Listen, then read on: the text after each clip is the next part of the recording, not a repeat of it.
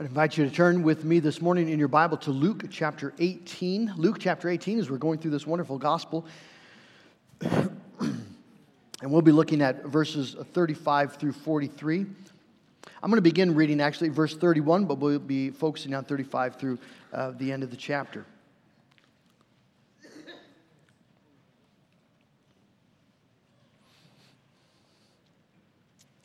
This is a not just a Bible story. Uh, just remember, this is a, a real uh, circumstance. This is an, a real man with a real need, and he met a real Savior and experienced wonderful uh, deliverance.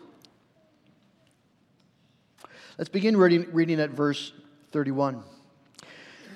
And taking the twelve, the disciples, he, that is Jesus, said to them, See, we are going up to Jerusalem, and everything that is written about the Son of Man by the prophets will be accomplished. For he will be delivered over to the Gentiles and will be mocked and shamefully treated and spit upon, and after flogging him, they will kill him. And on the third day he will rise. But they understood none of these things. This saying was hidden from them, and they did not grasp what was said. So here you have an example in, uh, in the disciples. Jesus said something about himself, something critical, and uh, they didn't see it. It was hidden from them. Uh, they couldn't grasp what he, what he said. And, and now we're going to find a man who, who did see, though he was physically blind, had wonderful spiritual wisdom and eyesight. As he drew near to Jericho, a blind man was sitting by the, roadside begging. And hearing a crowd going by, he inquired what this meant. They told him, A Jesus of Nazareth is passing by. And he cried out, Jesus, son of David, have mercy on me. And those who were in front rebuked him, telling him to be silent. But he cried out all the more, Son of David, have mercy on me. And Jesus stopped and commanded him to be brought to him. And when he came near, he asked him, What do you want me to do for you? He said, Lord, let me recover my sight. And Jesus said to him, Recover your sight. Your faith has made you well. And immediately he recovered his sight and followed him, glorifying God. And all the people, when they saw it, gave praise to God. Let's ask the Lord to bless us. God in heaven, left to ourselves, we will be as blind as, as Bartimaeus was blinded physically. We'll have that same spiritual blindness this morning. And so we ask, Lord, that you would open the eyes of our heart to see the glory of Jesus, the reality of our need, the wonder of the gospel. I pray, Lord God, to, that today you would open blind eyes and do the miracle of salvation in our midst. We pray in Jesus' name. Amen. Well, this morning we come to another uh, healing miracle of Jesus. Um, you might have been tempted this morning as we read this story to think, eh, I've heard this story before. Uh, and I, uh, really nothing new here for me. And I just want to encourage you this morning that uh, the healing stories of Jesus uh, are some of the, the most uh, poignant pictures of gospel reality in, in all the, the gospels. Uh, they're, they're not here by accident, they're not here um, just to sort of impress us that Jesus could do uh, impressive things. Uh, they're here to, to help us see things. They're here to help us uh, realize the true nature of man's need and to realize the wonder, the glory of Christ delivering power. Uh, the uh, Richard Phillips, in his book Mighty to Save, uh, discovering God's grace and the miracles of Jesus, he points out that the, the various healing miracles uh, in the Gospel of Luke here show the various devastating effects of sin. That sin does things to us spiritually. And so Phillips points out that leprosy is a, is a word picture or a, a picture in physical form of the corrupting, decaying, deadening presence of sin. Uh, the lame reveal sin's paralyzing, crippling power. The demon possessed show the destructive domination that is always the result of our bondage by nature to sin and to Satan. The dead reveal the wages of sin. And all of these physical ailments then are portrayals of uh, man's universal, devastating spiritual disease. That we, by virtue of being fallen uh, by children of, of Adam and Eve in their sin, we're descendants from them. Mankind is in the devastating grip of sin and death. You know that. But, but what is most startling, you see, is that oftentimes we utterly forget it. We think it a small thing that, that left to ourselves, uh, the fact that we are descended from Adam and Eve will just be an interesting biological, possibly historical fact.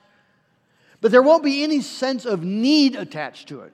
There will be no sense of desperation attached to it because you see, by nature, sin has blinded us.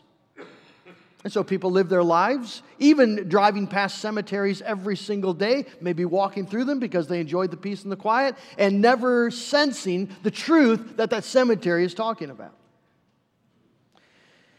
So we're blind. And yet, in these stories, we find God at work to wake people up, to open eyes, to, to rescue.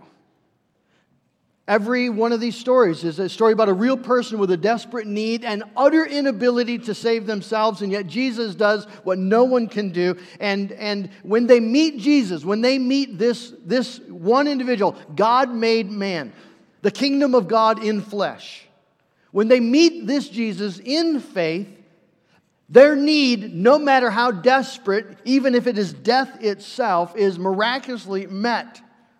And what sin has ruined, Jesus restores and redeems and makes new. He makes the lame to walk, He makes the blind to see, the demon possessed are set free, the dead are raised to life. And that's how we can know the kingdom of God is really among us. Through the works and the words of Jesus, the redemptive power of God for fallen humanity is made visible and things are becoming new. It's not just a Bible story, it is the reality of the power of God let loose in this world. And the wonder of this, you see, is that the same Jesus who entered into Jericho in the story here, Luke chapter 18, is the same Jesus who is at work in our world today. He is reigning at the right hand of God the Father with all power and authority having been given to him, and his spirit is at work, let loose right in this broken world in the reality of our lostness, our neediness. And this Jesus, by his word and by his spirit, is doing exactly what we see in Luke 18 making the blind to see, healing the brokenness, forgiving horrendous sins destroying the works of the devil today. It's not just an idea, it's not a, a myth, it's not an allegory. It's real. And that's, that's wonderful news because I don't know about you, but I need that Jesus. I need that Jesus desperately. And so do you. So, the glory of this text is that we see uh, uh, Jesus at work, and that Jesus who is at work there is at work today. In fact, we believe that as, as uh, the Word of God is, is proclaimed and preached and the Spirit is present, that Jesus Himself is here to meet your needs. And as you look to Him in faith, you can be assured that your deepest needs can be resolved by His redemptive power. That's what we're about this morning. Jesus, as we read, is on his way to Jerusalem. He's on his way to Jerusalem to die. Uh, Matthew and Mark both tell us that he is being followed by massive crowds. People are, are starting to get excited about Jesus. To the disciples, this certainly would seem like Jesus is finally getting the recognition that he deserves. The people are finally starting to wake up, they're getting it that Jesus is the Messiah. He's, he's, he's going to Jerusalem, and, and the disciples' minds, he's going there to, to take a throne. He's going there to, to restore Israel to its, uh, from its fallen, desperate condition. He's going to get rid of the Romans, and Israel is going to be great again as it was in the days of David. And on the way, he comes uh, to Jericho. That would be common, as uh, Israelites usually would make their way south. They would cross the Jordan, and rather than go through Samaria, but they would, and then they would come up to Jerusalem, exactly the way Joshua came up to Jerusalem. When Joshua entered into the promised land, the land of Canaan, he comes through Jericho, crosses the river Jordan, and there's Jericho. Of course, contrary to the popular song, Joshua did not fit the Battle of Jericho. Uh, the whole point of the story is God fit the Battle of Jericho and the walls came a tumbling down. But Joshua just did what the Lord had called him to do uh, proclaim, right? Trumpet the glory of God, and God did the work. But this is the same road as, as Joshua was leading Israel into the promised land. Now, this new Joshua, the true Joshua, Jesus Christ himself, on the very same road, going through the same city and with the same pers- purpose, except now it's fulfilled. Jesus is there to bring his people and all of creation into a new reality. And so, Jesus is on his way pursuing a redeemed creation, a world where everything's made new, and, and on the way he meets a blind man. We know from Mark's account the blind man had a name. He was Bartimaeus, son of Timaeus. Uh, he's a beggar sitting along the side of the street be very common sight in those days. Uh, a, a, man there who has a disability of some sort bartimaeus would take his place with the other disabled people maybe and, or find a place to himself. He's blind he can't work uh, there's no government assistance. Um, apparently he doesn't have family that can take care of him and so he is left to beg day after day with his little clay jar most likely relying upon whatever pity he might receive from those who are walking by. He's blind, cannot see, no light penetrates. But his spiritual sight works extremely well. In fact, Bartimaeus' spiritual eyesight reveals the incredible blindness of everyone else standing around. It's a story with great irony. So I'd like to begin by looking at what Bartimaeus saw. What Bartimaeus saw. Uh, Bartimaeus saw with perfect vision the reality of his condition and the truth about his need. You can, you can imagine the scene. Jesus is, is on his way, and, and uh, Bartimaeus is, is sitting there, and there's a buzz in the air. People are wondering, well, who exactly is this Jesus? Some are saying John the Baptist, others say he's Elijah returned from the dead. Um, some are saying that he's, he's going to go and, and, and go to Jerusalem to take over things there and, and make things right. They hear stories about the amazing things that he's done. There's a lot of excitement, there's a lot of buzz, a lot of curiosity and conjecture. But it's, it's, it's interesting to see that Bartimaeus really isn't concerned about any of that chatter. So when he hears the crowd buzzing, Bartimaeus says, what, What's going on? And someone said, Well, Jesus of uh, Nazareth is passing by. And uh, we know Bartimaeus is in the back a little bit because the people who rebuke him were said they, they, they're, those in front turn around. Um, so he's in the back. He's blind. He can't see anyhow. And so when he hears, when someone says, uh, well, Jesus of Nazareth is passing by, uh, to the shock and dismay of uh, everyone nearby him, Bartimaeus starts bellowing Jesus, son of David! He's screaming. Have mercy on me. Jesus, son of David! Have mercy on me. And the people turn around and say, Bartimaeus, will you shut up? Stop yelling. They rebuke him. And what did Bartimaeus do? Well, the text says uh, when they rebuked him, he cried out all the more. All the more. He just ramped it up. Son of David! Son of David! He's screaming. He's just roaring with frantic desperation. Jesus, son of David, have mercy on me. Well, why is he yelling? That's what the people around him are asking. Why is Bartimaeus yelling? Well, you can find three reasons I think he's yelling. If you put yourself in his shoes, what you know for, for one, he knows that he's a man in need. So he's He's a man who um, is is down in the pit of the well. And, and he's yelling because he, he needs something. He needs deliverance. Bartimaeus knows that he's not, he's not well, he's broken. He's a beggar.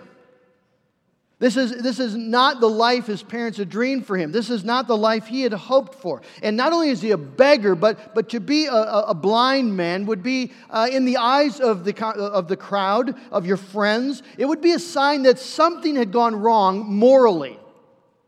Remember when the, the disciples meet, a, a, blind man comes to Jesus and, and they ask Jesus, the disciples ask him, the, the question everybody would have asked Lord, who sinned? Was it this man or was it his, his parents? Somebody did something wrong for Bartimaeus to be, to, be, to be blind. And so, because you see, he's living under judgment, he's living under condemnation. God is not happy with Bartimaeus. That's the conclusion everybody draws. That's what he lives under. He's the blind man because he's the immoral man. In some sense, immorality and, and uh, wickedness, evil, unrighteousness has attached to him. He's under the condemnation of God. That's what Bartimaeus knows, that's what he sees. And, and you see, this is precisely what people, spiritually speaking, are utterly blinded to by nature. Sin blinds us to the reality of the glory of God. And so, not seeing the reality of the glory of God, we don't understand the sinfulness of sin. It, it's, it's like if you uh, were in a, at someone's house and um, you just started goofing off. Maybe boys and girls, this would work maybe better for you. But you know, you're in someone's house you haven't been to before, and there's some nice pillows that look just really ideal for throwing around. And so you and your friend are just you're just having fun and throwing pillows at each other. And your your mother comes rushing into the room and in a panic, stop, stop, stop. This isn't just a this isn't just a room kit. This is a museum. Everything here is worth thousands and thousands and thousands of dollars. Oh, didn't know that. That's how people live in the world, you see. We just trash things because we don't understand what we're doing. We don't understand what we're in the presence of. The, the, our activity doesn't seem that bad when it's awful, when it ap- actually deserves immediate condemnation.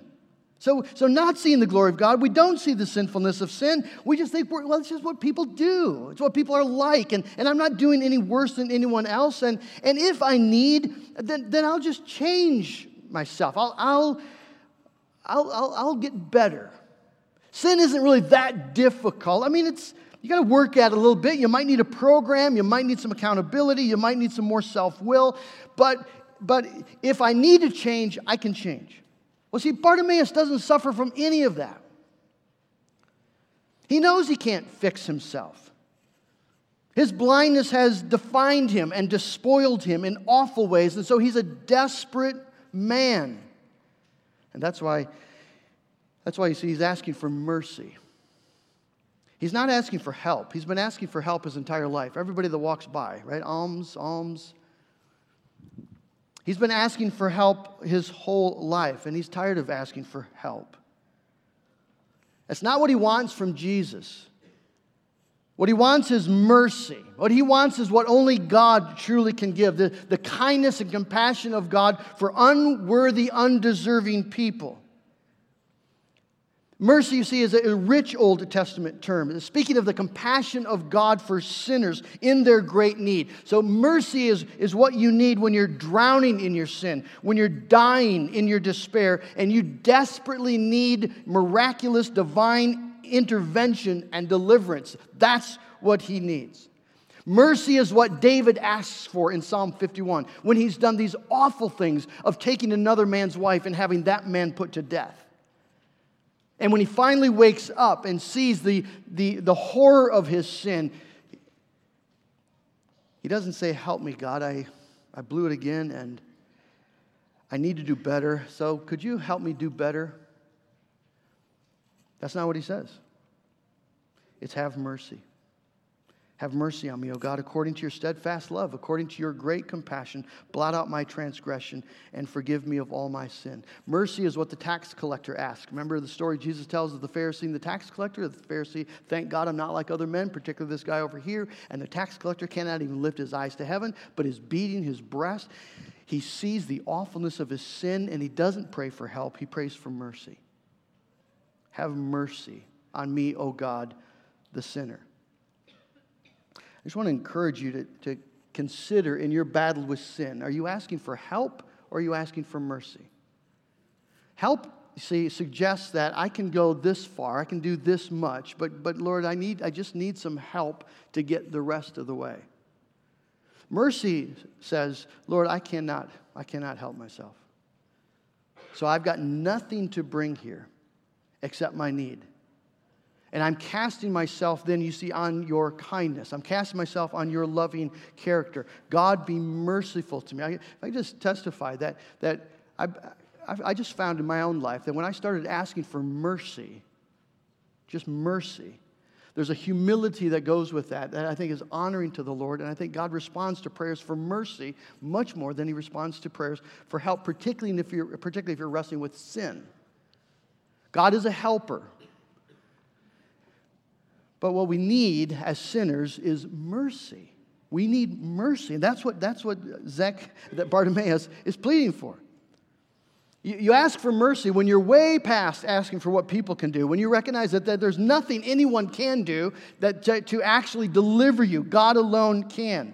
And so, your only hope, the only chance you possibly have, is if the living God actually intervenes in your life and rescues you with undeserved, unwarranted, unmerited kindness and compassion. That's what you need. And that's what he asked for. So he's bellowing because he's a desperate man. He's bellowing because he is a hungry man. There is a desire.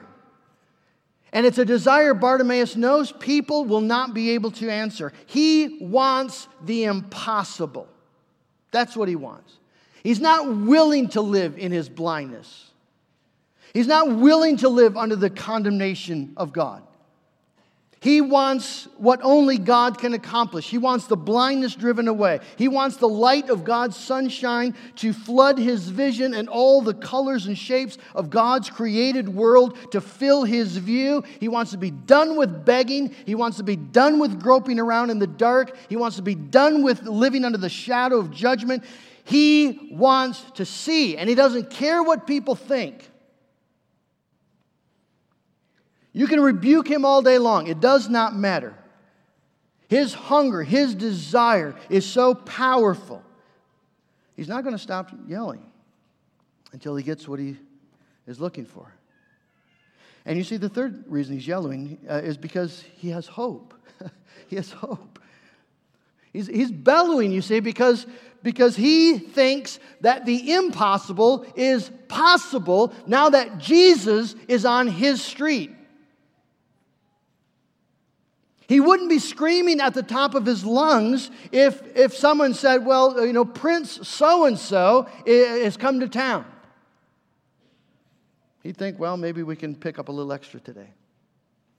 But he's bellowing because there's not just Prince so and so coming to town, Jesus is in town. And Jesus is on this street, his very street, the street where he had spent his life begging. And when Jesus came down that street, suddenly there's something brand new on the horizon, something that had never been there before. There's hope. Hope for the impossible. There's a cure for an incurable disease. There's a, there's a chance that light can break into his, his dark world, and, and that's why he's bellowing.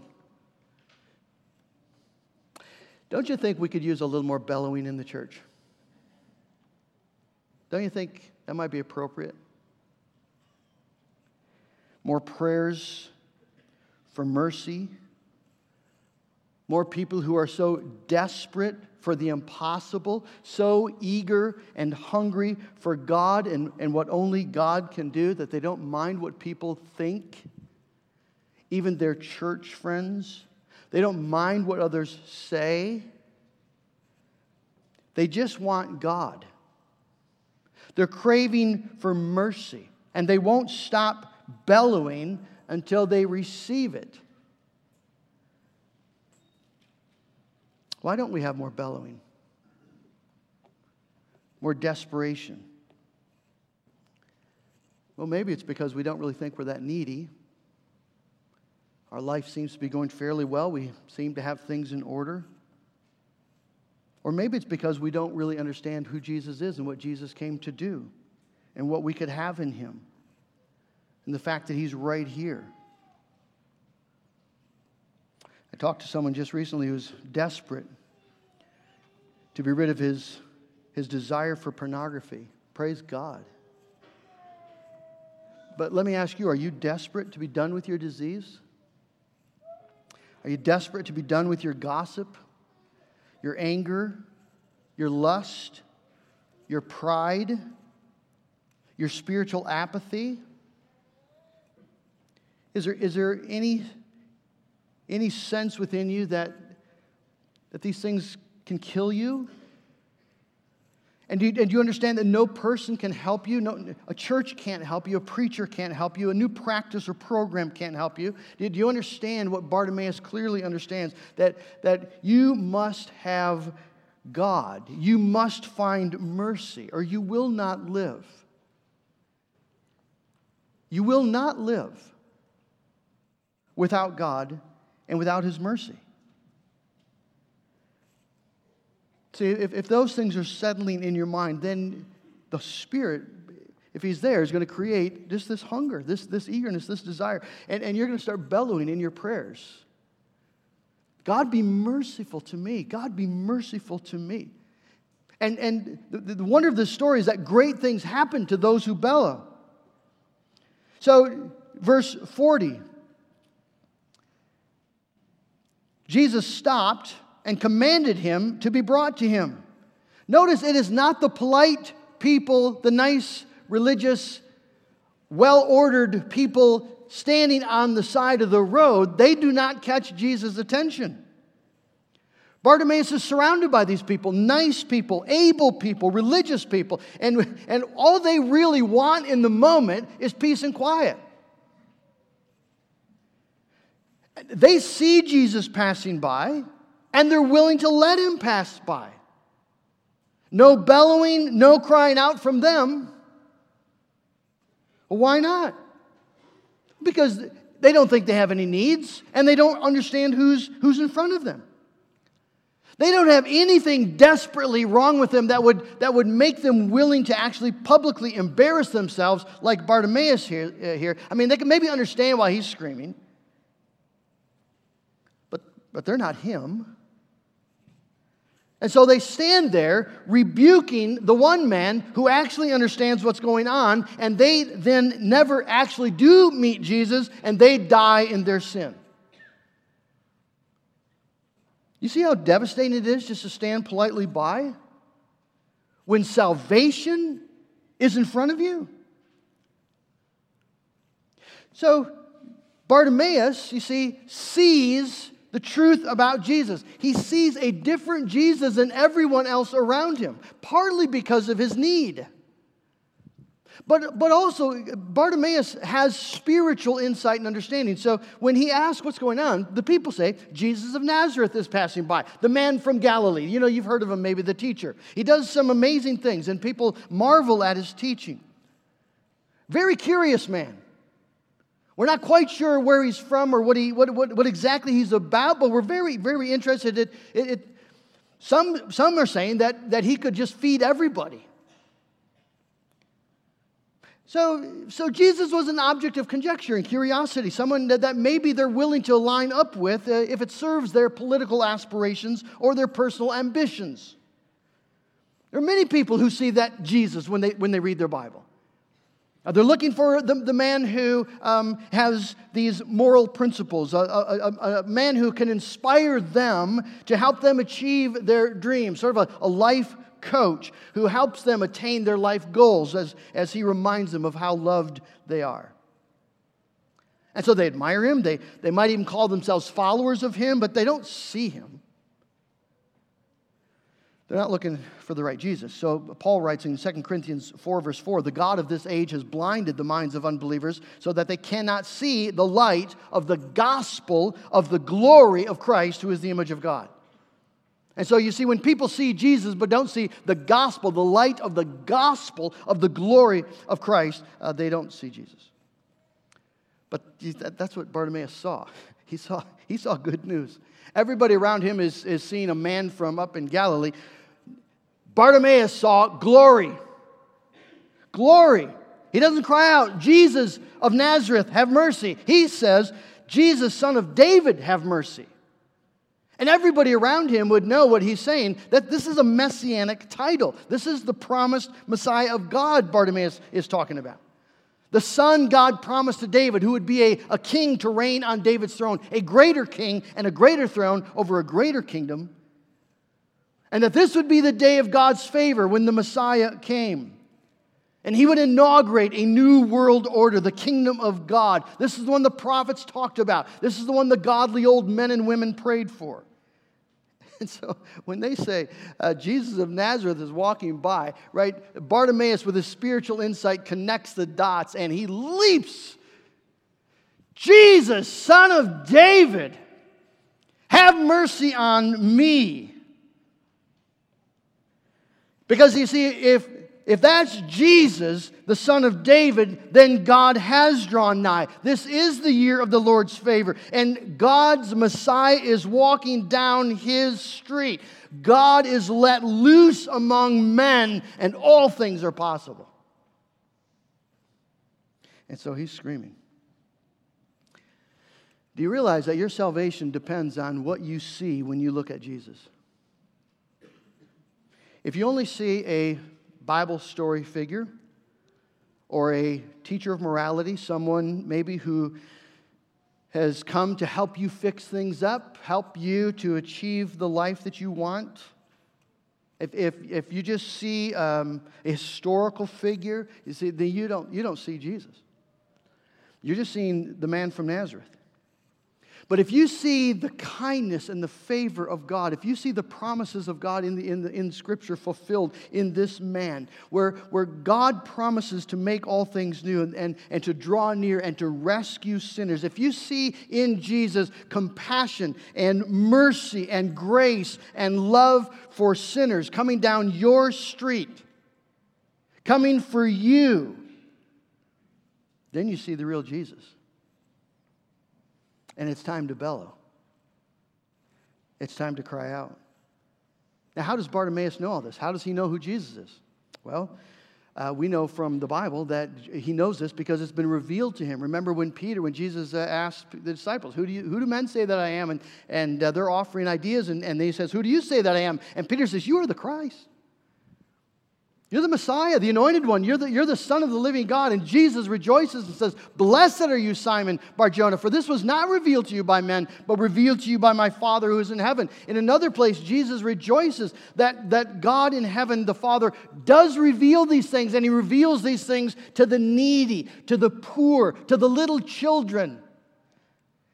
He hides them from the, the, the wise, the religiously able people. But to those who are needy, which is why you see the tax collectors and the prostitutes and the children flock to him, God reveals the truth. Has he revealed it to you? What Jesus do you see when you think of Jesus? Interesting man, religious leader, a helper? Or do you see the mercy and the grace and the kindness of God and all the power of God coming down your street for you, the needy sinner? Your eternity depends on it. Well, we'll wrap up what Bartimaeus received. He received first a meeting with Jesus. Jesus stopped, commanded him to be brought to him. And so Bartimaeus leaps to his feet and he, and he comes to Jesus. Bartimaeus receives a question What do you want me to do for you? It's a fascinating question since Jesus knew exactly what Bartimaeus wanted him to do for him. So why does he, why does he ask? Sort of playing with Bartimaeus a bit? I don't think it's that at all. I think Jesus, you see, is seeking to let it be known, to expose the marvelous faith of this blind beggar. Uh, Mark tells us that when Bartimaeus jumped up, he threw off his cloak and he, he sprang up, throws away his, his cloak, and runs to Jesus. Uh, back in November, Dr. Godfrey was here and preached on, on that text and, and just talked about how it, a cloak would be maybe the most valuable item that a beggar would own. It's what kept him warm at night, it's what protected him from the weather. And so to throw away that cloak is to throw away his security, to throw away right, his, his comfort. Why does he throw it away? Because as he's on his way to Jesus, he has absolute confidence he's not going to need a cloak. He's going to, this meeting with Jesus is going to change his life. That's the confidence that he has. His days in the dark are ended. Jesus can bring him into the light. This is a wonderful picture of, of what faith is. Hebrews 11 6 says, Faith is the assurance of things hoped for and the conviction of things not yet seen. That's Bartimaeus. Conviction of things not yet seen. And so when Jesus says, What do you want me to do? Bartimaeus says, Lord, let me recover my sight. He stands right there in front of this religiously able crowd and he asks for the impossible. Lord, I, I want to see. It's a bold, beautiful prayer. It's a confession of his need and his absolute confidence that Jesus Christ, the Son of God, is able to, to meet that need. Lord, I want you to, I want you to sovereignly rule over the laws of nature. I want you to command the molecules of my body to obey your gracious will. I want you to undo the devastation in my life caused by Adam's sin. I want you to roll back the dark night and let me see the light. And Jesus, I know you can. What joy it must have given Jesus to see the faith that God has given this blind man and then to respond to that faith recover your sight. Your faith has made you well. And immediately he recovered his sight. As Jesus spoke the word, the blindness was dispelled, the sight was restored. And what's the first thing Bartimaeus saw? The face of Jesus. Right? The face of Jesus. Faith gave way to sight. The blindness is gone. And this beggar, an object of pity and ridicule and scorn, becomes Bartimaeus, a rejoicing son of God. And the people see it. Bartimaeus has a new life. He recovered his sight and followed him, glorifying God. And all the people, when they saw it, gave praise to God. This, this, this pitiful man has become a son. This needy blind man now becomes a testimony displaying the power and the grace of God. And that's exactly, you see, what happens when you come to Christ. The, the church, Peter writes in 1 Peter 2 You are a chosen race, a royal priesthood, a holy nation, a people for his own possession, that you may proclaim the excellencies of him who called you out of darkness into his marvelous light. That's our new life. So, friends, let's, let's apply it. What does this story tell us? This story tells us that Jesus is, is way more than maybe we had imagined. That in Jesus we have the, the, the redeeming power and compassion of the living God. And, and, this miracle is just one more reminder of what Jesus came to do. He came to seek and to save the lost. He came to rescue sinners from all the bondage of darkness and death under the curse of sin. He came to set people free to know God, to be in relationship with God, to love God, to follow God, free to become heirs of everlasting life as Jesus makes everything new. But he did it at a cost. Why is he in Jericho? He's in Jericho because he's on his way to Jerusalem. And why is he going to Jerusalem? That's the question people are asking. And what no one could possibly imagine is that he's going there to die. He's going there bearing Bartimaeus' sin and bearing your sin and my sin. You see, Bartimaeus' miracle didn't cost him a dime, it cost Jesus his life. It was sight purchased by the blood of the innocent Lamb of God. And so that's why we as Christians are are called to sing and, and rejoice because you see, that's, that's, that's our story now. Our salvation didn't cost us a thing. You can't, you can't come and buy the grace of God. Come without money, without cost. But you can come. And you can have the free gift of God purchased by the blood of Jesus Christ. You can have the light of the gospel, the glory of God shine in your heart.